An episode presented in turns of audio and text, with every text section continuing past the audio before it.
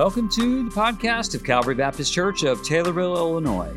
I hope this podcast stirs your desire for the things of God, and we hope that your faith in Christ will grow like never before. Now let's get into the podcast.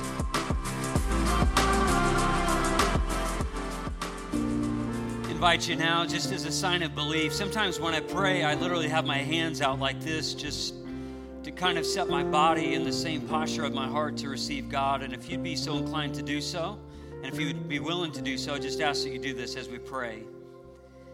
Father God, we just come to you today. And God, we just come to you with hearts ready to receive. Ready to receive whatever it is that you have for us. God, I pray that you would just use your word and that you would just use this feeble preacher, God, just to do an amazing work. God, I pray that it would be your spirit that is just impacting people's lives today, impacting people's lives in ways that that maybe they never saw coming. God, surprised by joy, surprised by peace, surprised by you, Jesus. And I pray, God, that in all of these things, that you would be so glorified and that you would just bring us into your presence today in a special way. Pray in Jesus' name. Amen. Amen. Hey, while you're standing, why don't you look at your neighbor and say, Hey, I've got my armor. Do you have yours?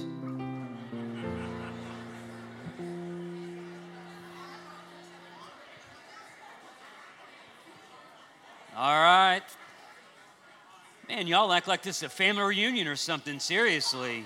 Come on. Y'all about to bust out a three legged race or something in here. I don't even know.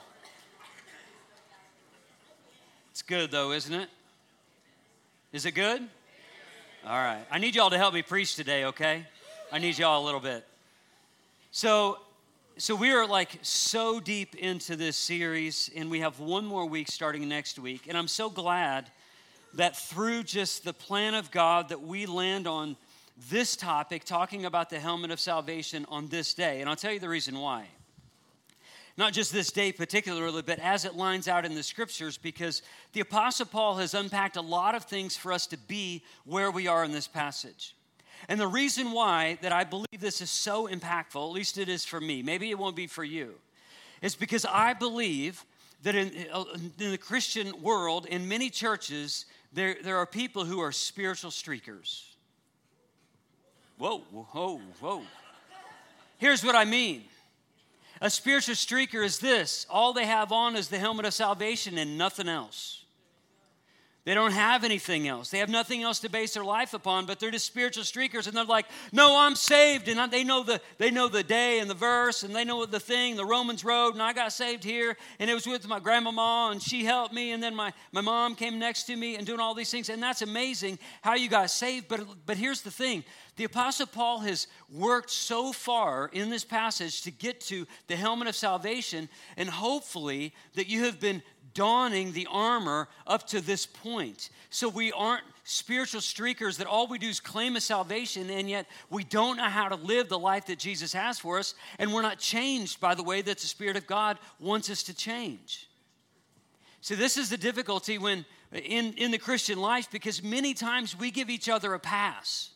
We do. And we're like, hey, brother, hey, sister. And maybe we know when they were baptized or, or, we've been in church for so long, and yet we're not actually looking at one another to see if we're growing in Christ likeness.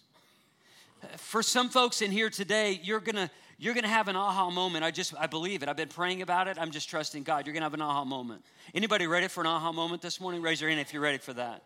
Maybe that'll be true of you. I pray that, that the Spirit of God will be sneaking up on you in, in the midst of my preaching and, and just the power of God's word and sneak up on you and just ambush you by His grace. I pray that that happens to you, through you, and ultimately for you. We're going to be in Ephesians 6. You knew that already, though, didn't you? Ephesians 6, verse 10 through 18 is what we're going to read. Don't try and get ahead of me, Shayla. I got you.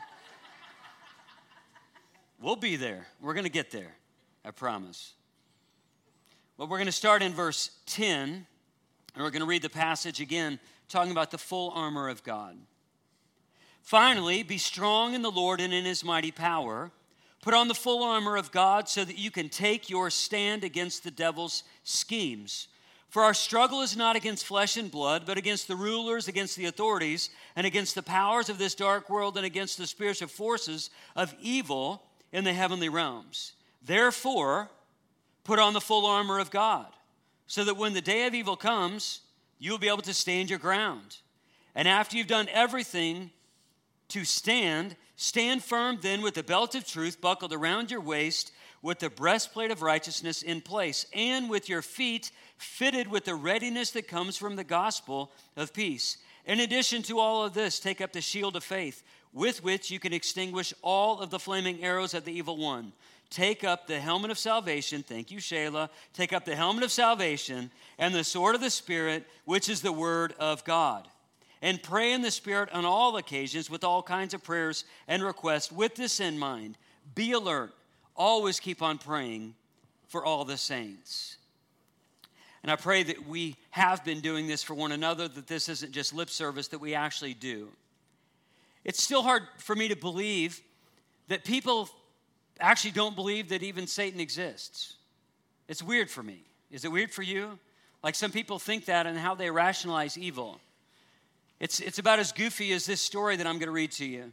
Once there was a boxer who was being badly beaten and he, he's just he's taking a beating and he's all bloody and he goes over and you know it's at the end of a round and he's going there and he's looking at his trainer and, and in the boxer's telling his trainer he says throw in the towel this guy's just killing me. He's like he's just he's going to destroy me. There's no way. I can't even see him. My eyes are swollen shut. Like i got so much blood.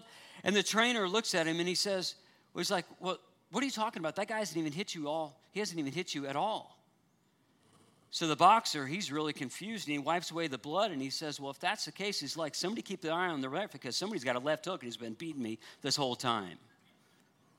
The silly thing is, is, as crazy as that is in that illustration, that's how silly it is for me when people don't believe that, that the devil exists and that there is evil in the world. And that because of that, the Apostle Paul, through the inspiration of God, gives us passages like this because in the day and age that we live in, God doesn't want us to, to live defeated, He wants us to live victoriously. He wants us to know how to battle spiritually so that we can live victoriously. You see, when we ache for deliverance, escape, or rescue, we're actually crying out for God. When we see the evil in the world, or we experience some pain in our life, or just experience grief or struggle through addiction or, or we're, we're maybe on the outside of somebody else's addiction and you're trying to figure out what, what is my role in this and how can I help them? Anytime that eh, these terrible things goes on in our world, they just bring an ache. And it's an ache for deliverance or escape or rescue. And anytime that happens, we're actually crying out for God. And sometimes we're not even aware. The presence of mind and the presence of pain is present in the day and age that we live in to bring our attention to God, our Creator, our Maker. What I want to talk about this morning is the most important thing about your life, and it's not your marriage, not your kids, it's not your profession, it's not how much money you have, it's not the neighborhood you live in, it's not even how long you've been connected to this church. It's not about a disease you're struggling with, it's not about your arthritis, it's not about uh, your addiction, it's not about how many divorces you've gone through. It's not about where you are in your recovery. The most important thing about you is do you know Jesus Christ as your personal Lord and Savior or not? Because all of those other things, though they are important, they are not as important as where you will spend eternity. Many of these things, they can add some life while you're here, or they can take away some life, they can take away some years. But if you do not know Jesus, that can take away your eternity which is significantly more important, obviously. The Apostle Paul borrows in this passage, which we don't even really know this, but the Apostle Paul borrows in this passage from Isaiah 59. I invite you to go there. We're going to look at verses 9 through 17.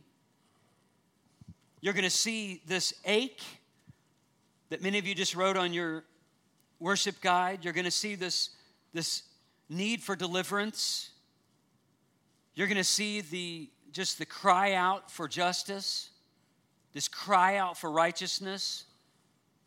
In a day and age that, that this was written, there were no prophetic messages anymore. Isaiah would be one, but the people longed for a prophetic message. They longed to hear from God. They were in the midst of so much struggle. They were desperate for that. There was injustice in, the, in, in their culture in that time. And now, Isaiah 59, starting in verse 9, this is how it reads So justice is far from us, and righteousness does not reach us. We look for light, but all is darkness. For brightness, we walk in deep shadows. Like the blind, we grope along the wall, feeling our way like men without eyes. At midday, we stumble as if it were twilight. Among the strong, we are like the dead.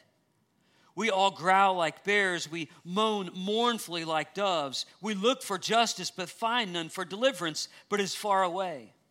For our offenses are many in your sight, and our sins testify against us. Our offenses are ever with us. We acknowledge our iniquities, rebellion and treachery against the Lord, turning our backs on our God, fomenting oppression and revolt, uttering lies our hearts have conceived. So justice is driven back, and righteousness stands at a distance. Truth has stumbled in the streets, honesty cannot enter. Truth is nowhere to be found, and whoever shuns evil becomes a prey. The Lord looked and was displeased that there was no justice and he saw that there was no one. He was appalled that there was no one to intervene. So his own armed work, his own arm worked salvation for him, and for his own righteousness sustained him. Notice this, verse 17. He put on righteousness as his breastplate, and the helmet of salvation on his head. He put on the garments of vengeance and wrapped himself in zeal as in a cloak. Not really sure why, other than saying God did. Not really sure why the Apostle Paul would borrow from this language and he would use this in conjunction with the other bits of armor. Of course, he's is in a prison like setting, so more than likely he sees Roman guards, so he's just drawing off this analogy. But also, the Apostle Paul would ha- he had a deep knowledge of the Old Testament. So for him, some things are just probably making sense in his mind, and now he's drawing upon this too. And I just wonder, and it's only a question I have in my mind, but I wonder if he's also reflecting upon Isaiah's time and the bleakness and, and the burden and lack of righteousness and, and just the injustice in Isaiah's time, and he's relaying that to the time that he lives in. But also, again, I'm just I just wonder these things, and I think it's it's okay to wonder about the Bible. But I just wonder also if in Paul's mind he's thinking about the people who would receive this letter, even us today, of like now making these connections about the armor of God, realizing the day and age that we live in is evil. Very much so, like in Isaiah's time, very much so, like in Paul's time. Isaiah 59 17, I'll repeat this, this will be on the screen. He put on righteousness as his breastplate and the helmet of salvation on his head. He put on the garments of vengeance and wrapped himself in zeal as in a cloak. Ephesians 6 17. Take the helmet of salvation and the sword of the Spirit, which is the word of God. The Roman soldier's helmet in their time would be most likely made out of bronze or iron and would be heavy. They weren't really interested in comfort as much as protection. Some would have a face shield, some would not. It's also believed that in that time that they would wrap the inside of the helmet with a, a felt or a sponge just to make the weight of that bearable and make the wearing of that bearable. And it would be very uh, important for them because many of the blows from the enemy would be, the attempt would become at their, at their, at their brain, at their head. Because if you can inflict damage upon the brain, you can stop them from moving. You can change their direction. You can give them a concussion. You can do different things to cause them to not be in the fight anymore. The Apostle Paul, in the Spirit of God, is saying, No, put on the helmet of salvation. to protect your mind. The mind that you, when you have the mind of Christ, like we talked about last week from First Corinthians, that when we have the mind of Christ, that it's protected with the helmet of salvation. When we're in the middle of despair and we're in the middle of, of despicable circumstance, that we can have the mind of Christ, that we're protected with the helmet of salvation so that we can keep our wits about us. The helmet is important, it's vital. An illustration would be this in baseball, they also wear helmets. And they're all different than whenever I was a kid. When I was a kid, they were just in the front. Now they have the face thing, like the thing that goes around, and now it's all a lot more complicated and protecting people. Because I geek out on certain things like this, and I was thinking about baseball and helmets and helmet of salvation. I thought, what is the fastest pitch ever thrown in a Major League Baseball game? and it was 105.8 miles per hour. Yeah, that's humming. And it was in 2010, and the guy's name was Aroldis Chapman. And as a matter of fact, the pitch, when it, it came in, it actually was high and inside up on the batter. Pretty crazy, right? Imagine, just play roll this in your mind if you would. Imagine if Major League Baseball found out that there was asbestos in all the helmets. And like, you know, we freak out over asbestos, right? Some of you breathed it as kids and you're fine, others not. I understand. You know, it's like everything asbestos. But imagine Major League Baseball, they, they come to find out there was asbestos in the helmet. So they said, hey, um, you can't wear these helmets anymore. But you can still play the game until we figure this out. Right? Would the players continue to play the game? No, they would not because Aroldis Chapman and others would throw it 105.8 miles an hour and could hurt you. Then why would we try and live our life without us also donning the helmet of salvation? Because the battles that we're in the middle of impact us, they impact our faith, they impact our journey. Remember what we said about faith last week? Faith was, uh, was an acrostic, and I said faith stands for forgiveness of sins, assurance of salvation.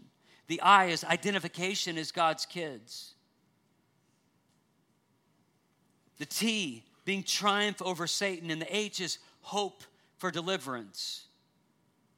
One of the ways that we we protect our faith is reminding ourselves with the helmet of salvation that we are indeed in Christ, that we, are, that we have victory over Satan, that we are identified as God's kids, that we have assurance of salvation, that we have been forgiven of our sins, and that because of all these things, we also have a hope for deliverance. The helmet protects our mind from these things. The Apostle Paul, in verse 17, he says, take the helmet of salvation. And he borrows this, this Greek word dechomai, and his take means meaning to accept, welcome, or receive from God. Because salvation is a gift from God. It's not of yourselves, it's not of your earning. If it was of your earning, then the grace would mean nothing. If you had to strive to earn God's love, God would not be the, the God of love that we know Him to be. He would be a cruel tyrant, wanting you to perform to show that you're worthy of His love. But God so loved the world, not because we were performing, because God is love and He's trying to initiate a, a loving relationship with you. So take, meaning certain things. I'm going to break down this passage into two main categories. One of which is this salvation happens at a moment in time. Salvation happens at a moment in time. I've said it in this way we're justified in a moment, we're sanctified through the course of our life, and we're glorified at the end of this life when we step into eternity, when we, re- we receive our glorified bodies. But if you're in Christ today, you've been justified, past tense and present tense. You're justified, set apart. Uh, you're in Christ. He's, his, uh, sin, his blood has covered all of your sins, past, present, and future. And now you're also sanctified. That means you're being changed. We're going to get to that in a minute. But salvation happens in a moment. I'll say it in this way. Has anyone ever in here uh, had jury duty? Raise your hand if you've had jury duty. Was that a fun experience for you? I liked it. I kind of liked it. I did. Other than in Georgia, it's not one time, it's actually for a full quarter. So you had to go back time and time and time and time again. I didn't enjoy that part, but it was neat being part of that process. Let's illustrate it in this way. Say that you're on, you're on jury duty, right? You are. You're on your best behavior, you're there, jury duty, and, and you're actually being confronted with some details of things that I've done. Okay? So I did these things. Say I was driving 100 miles an hour in a 55, I was in a hurry. Give me a break. And in the midst of me driving 100 miles an hour, I hit a very rare endangered species known as an albino unicorn. Okay? apparently they're they're really rare, apparently. And I hit it. And so you're you're there and it's jury duty, and then I come up there and they, they go with these charges. And it was like, it was one of those deals that was a slam dunk for everybody in law enforcement because you know the, the, the signs you see that, that, you know, speed enforced by aircraft? By the way, has anyone ever seen an aircraft with speed? In, I don't even know. I think it's just signs. But in this case, they actually were. And there was also a speed trap. So there was no way out of it. And you're, you are about to press, you're like, you're saying, yes, take it to court. He like, albino unicorn, they're protected. I love those things. Those are amazing. And besides that, he was driving 155 right? And then, so then the idea is that, that now you okay for me to go to court. Setting up an, an illustration here of which we're going to bear out in the Word of God here in just a moment. So, say in that moment, you put me forward to go to court. I'm there standing in front of the judge. I'm just like, I did it. I did it. I got damage to my vehicle, was driving fast, airplane, speed trap, no way out of it like witnesses, yes, I did it. And say that as going in front of the judge, and then the judge says, I sentence you to a $10,000 fine or 30 days in jail, right? And I say, Well, I'll take the fine. But say in that moment that the person who's actually prosecuting you, the accuser of you, is Satan but your defense attorney is Jesus. And the judge is Jesus. So in that moment, I'm dead to rights for what I did, but yet Satan is the accuser. He's the one who's coming at me to accuse me of what I've done. Jesus is my defense attorney, so he's willing to defend me. And the judge is actually Jesus as well. And imagine in that moment, if everything lined out and said, yes, he deserves a $10,000 fine, but then the judge, he sat down his gavel and he took his robe off and he came up and he says, You did it, son, but I want to pay that $10,000 fine for you. That'd be amazing. 10 grand? I was in a hurry. We'll break this out scripturally. Hopefully, this illustration will make more sense and become concrete in just a minute. Satan is the accuser, not the judge. Jesus is the one mediator. He's the one who's speaking on your behalf. 1 Timothy 2 5 and 6 says this For there is one God and one mediator between God and men, the man Jesus Christ, who gave himself as a ransom for all men, the testimony given in its proper time. Jesus is also the judge. Jesus is also the judge. John 5 22, the Father judges no one, but has entrusted all judgment to the Son.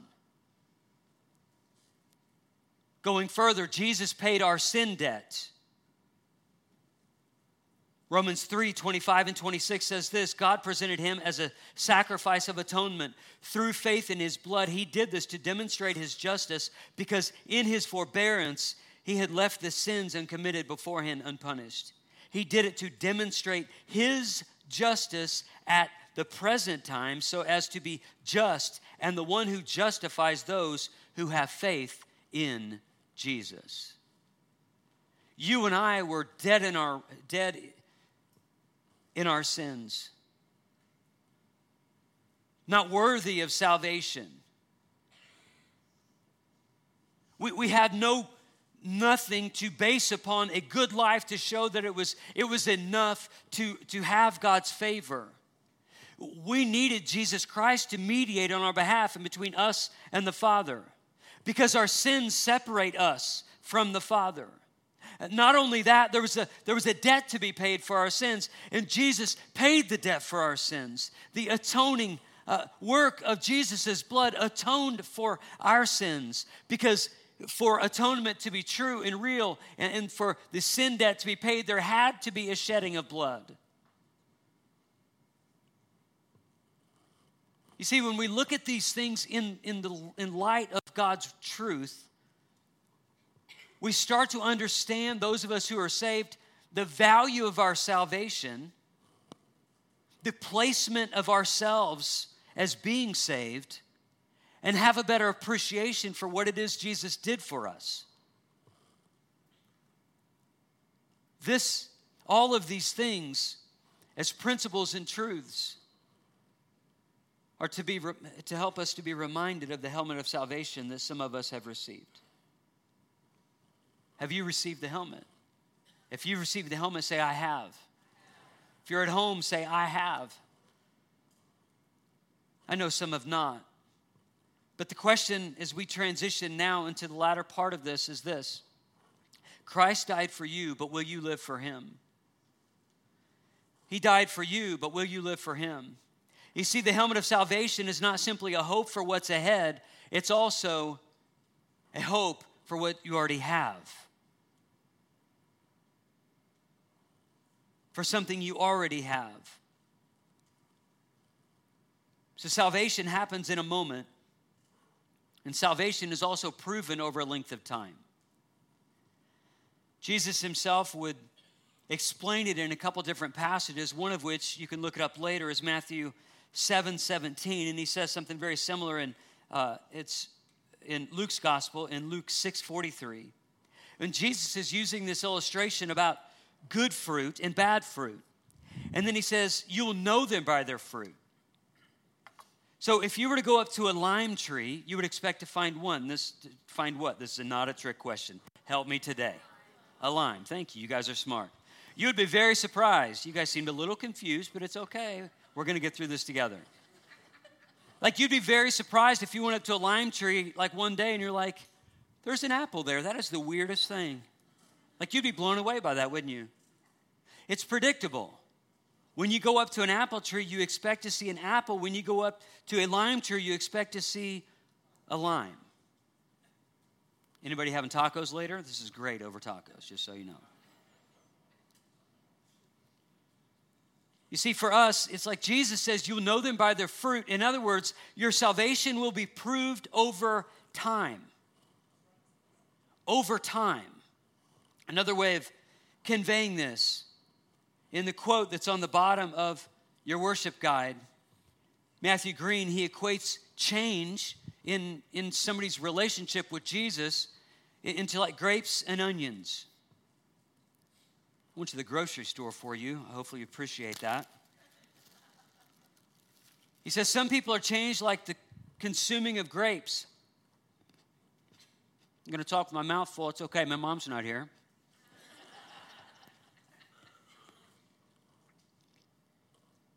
where we're changed in a moment.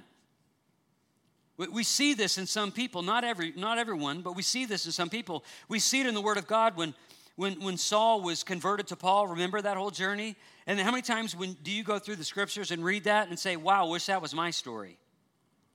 Because my story, it seems like it's not so much like consuming a grape, it's, it's more deliberate, it takes more time, it's more like the peeling of layers of an onion. Anyone's walk with Jesus is more like the onion. And, and oftentimes it's slow and it's, it's methodical. And just when we think we get to one place where, okay, good, now, now I'm where I need to be, then something else happens. And then God says, no, I'm going to take you from where you are, and now we're going to go to a whole other level. And it's, it's a better version of you it's a more complete version of you. And it's, it's not just small, little, even superficial changes at times. Instead, there may be wider changes. And these changes, and then we, we get to moments where we're like, oh my goodness. And then we're finally peeled back to another layer and thinking, now, finally, finally, I'm where I need to be, only to be surprised by God's grace to show us that there's a whole other level that He wants us to get into. And I praise God that there's a whole other level that He wants us to get into. While God does change people at times like consuming of grapes, what I found in my last almost 19 years of, of vocational ministry time is God changes people over time. And, and it's not as fast as what we'd like, and not in moments that we necessarily agree with, but God takes our pain at times and transforms that into greater purpose. God can take a disease, a crippling disease, and one that will eventually take your life. And, and, maybe in days you don't know that, but in the middle of that, when you have your a walk of faith and you bring the light of Jesus in the middle of your suffering, you actually work to restore faith in other people because they look at you and they think, "Oh my goodness, how can they be so at peace with God and themselves, knowing that death is upon them?" It's because they've allowed and invited the Holy Spirit of God to peel back the layer to realize that there's a purpose in the pain. And let's be honest, all change is painful. Growing is painful. we're not just talking about disease or grief or those kinds of things. And sadly, as it pertains to the helmet of salvation, Satan has deceived many into thinking they're saved, but they're not. And I don't say this as a gotcha for you, and I don't say this as if one who has the ultimate authority. I say this as one, I'm claiming the authority of the Word of God. Jesus himself said in Matthew 7, verse 21 through 23, he says, Not everyone who says to me, Lord, Lord, will enter the kingdom of heaven, but only he who does the will of my Father who is in heaven. In other words, salvation is proven over time. Then he says, Many will say to me on that day, Lord, Lord, did we not prophesy in your name? And in your name drive out demons and perform many miracles? And Jesus says, Then I will tell them plainly, I never knew you. Away from me, you evildoers. And that's a very sad reality. And I'm not, I'm not concerned with the church up the street. I'm not concerned with the, the capital C church in the world. I'm concerned about your soul. That's what I'm concerned about. I, I was, I've been called to pastor this flock, this family, this church, not another one. So I, I, I come to you just this whole week being just really consumed and been spiritually battling for you to receive this truth and it being God's truth. Jesus would also say in the same chapter, he would talk about the faulty foundations by which some people put their life on. It says, Therefore, everyone who hears these words of mine and puts them into practice is like a wise man who built his house on the rock. Anybody give a testimony this morning about a life built on the rock? Anyone? Anyone help me with this? Anyone? Got any? Do I have like three spirit-filled people who would who would echo that that they have a life based upon the rock? There's six. That's fine. I'll work with that. I was hoping for more.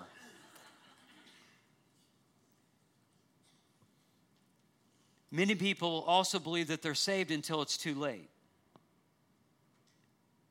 So not only do many people believe they're saved, Satan has convinced them that they're saved, but they're not being changed, so they're actually not saved. They're not bearing the fruit of that salvation. Because if you are in Christ, you will bear the fruit of being in Christ. Also, same chapter, or excuse me, same book, different chapter. In Matthew 13, Jesus also talks about uh, this illustration of wheat and weeds. And Jesus goes on to teach, he says, the wheat and weeds, we should, he wants them to grow together.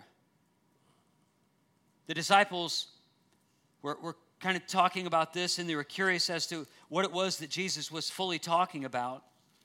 And Jesus says we need to allow the wheat and weeds to grow together because when they're, when they're young, they may not, when, when somebody's young in their faith, not mature, they may not be a whole lot different than before they got saved. They may not be a whole lot different. So Jesus says we let the wheat and the weeds in their, in their immaturity, uh, the wheat and the weeds grow together. And the wheat is an illustration for somebody who is about the kingdom of God. They're a child of God. And the weeds are people or the children of the evil one.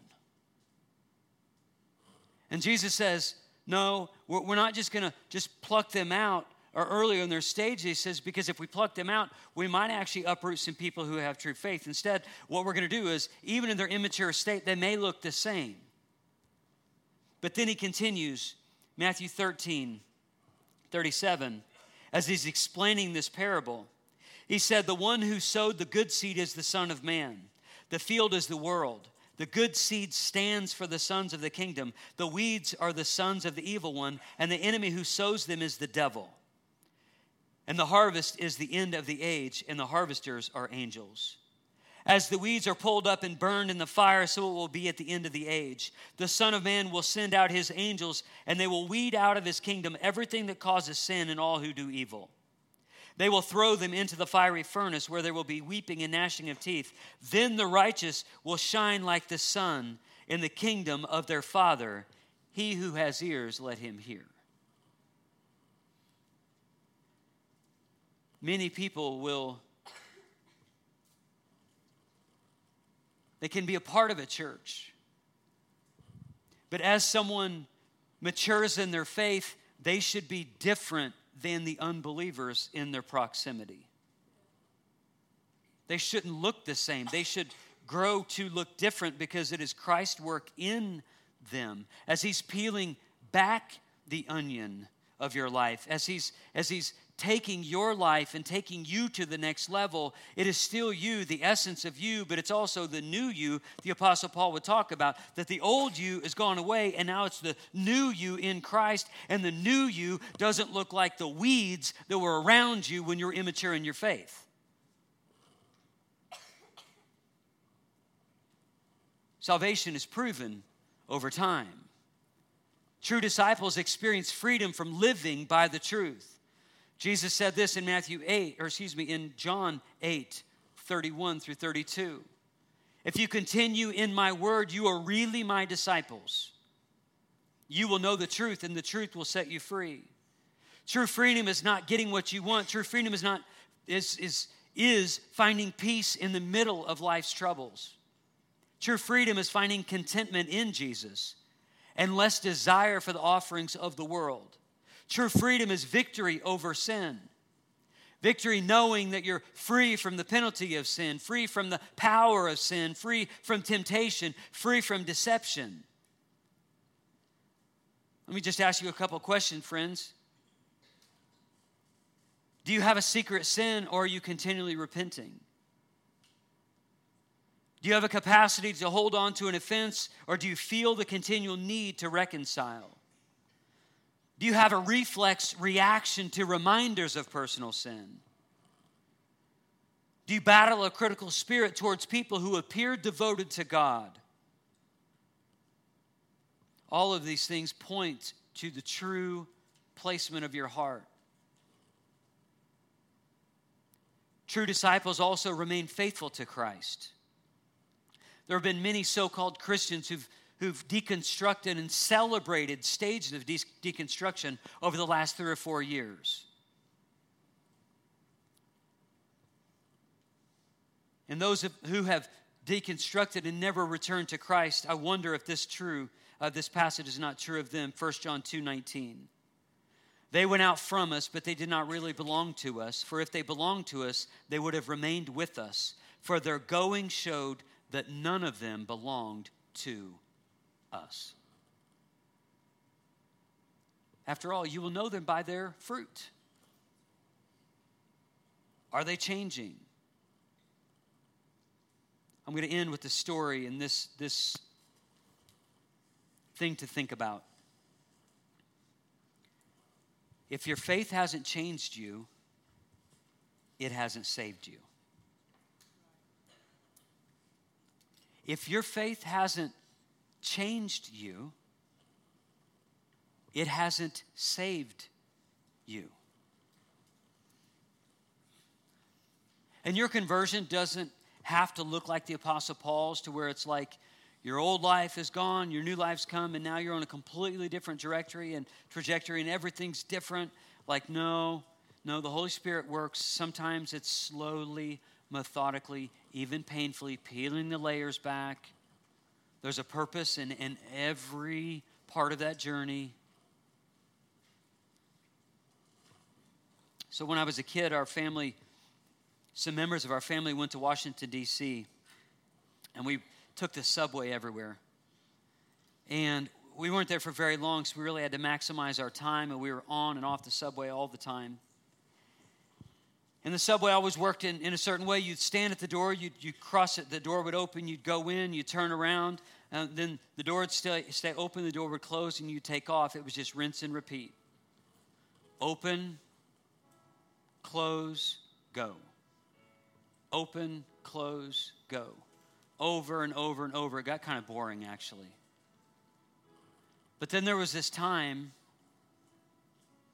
when all of our family members were standing there inside the subway, and my little cousin, so patterned to what the, the doors of the subway did, the doors of the subway opened while we were still on the subway, and he stepped off the subway while everybody else was in.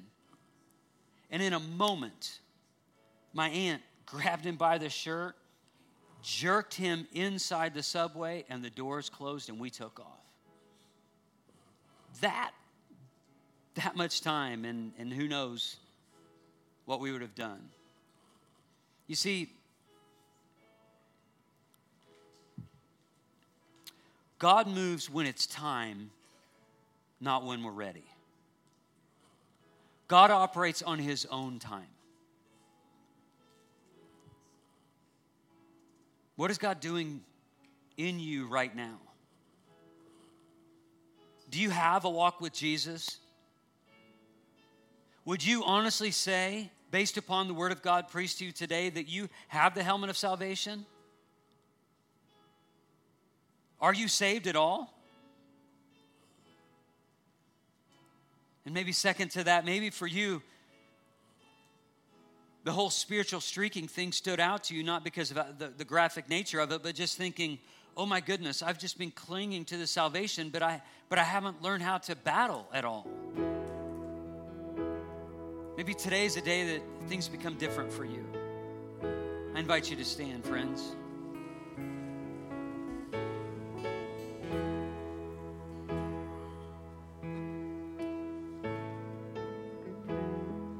You know, over the last two weeks, we've had two people give their life to Jesus, and one of them's right there. Last Sunday, Jean gave her life to Jesus right after Discover Calvary. In tears, gave her heart to God. She thought she knew some things, and then she had the reality when she was convert, just convinced by looking at the scriptures that she needed to be saved.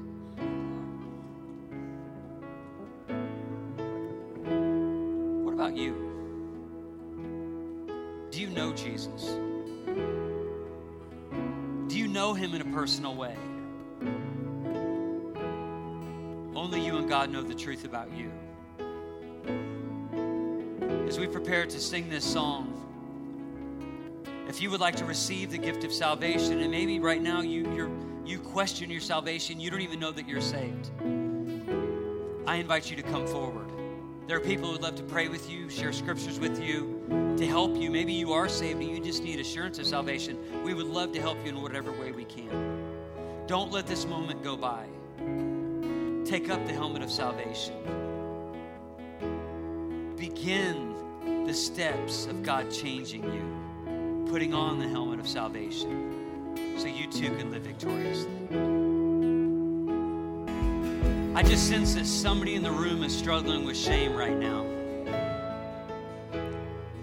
they're ashamed to, to make public about how they feel because maybe they were deceived.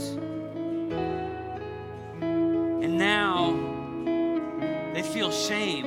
And now they're unwilling to come forward and admit that publicly just for the sense of shame. There's no shame when we bring things to the altar. There's no shame. There's only victory. There's only healing. There's only peace. There's only the power of God. There's only the family of God surrounded around you, encouraging you, loving you, letting you know that you're not alone. There's no shame when you come to the altar. Sometimes what we do is we get stuck in our seats because we feel the burden of shame, like we should be further along than what we are. And yet, we know that we need to make public about where we are so that we can go forward. And yet, in our shame, we stay in our seats.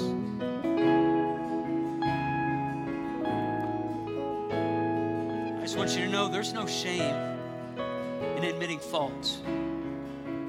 There's none. There's only victory when you confess it to God, when you turn from your sinfulness, you admit to Him what you've done and who you are. He gives you a new name, He gives you a new hope, a new destiny, a new future, a new peace. No shame. He takes that away. Though we do know how the story ends, we still battle today. Amen. Going to continue to sing. If you need to come forward, come forward. And if you don't, if you have assurances of your salvation, I want you to sing this song like you mean it. I want you to sing this song like you're of the redeemed. I want you to sing this song as if you're a child of Almighty God. I want you to sing this song as if God can hear it because He can. Some of us are claiming victory, some need the victory whether we're praying or singing, we're not going to leave until God says it's time.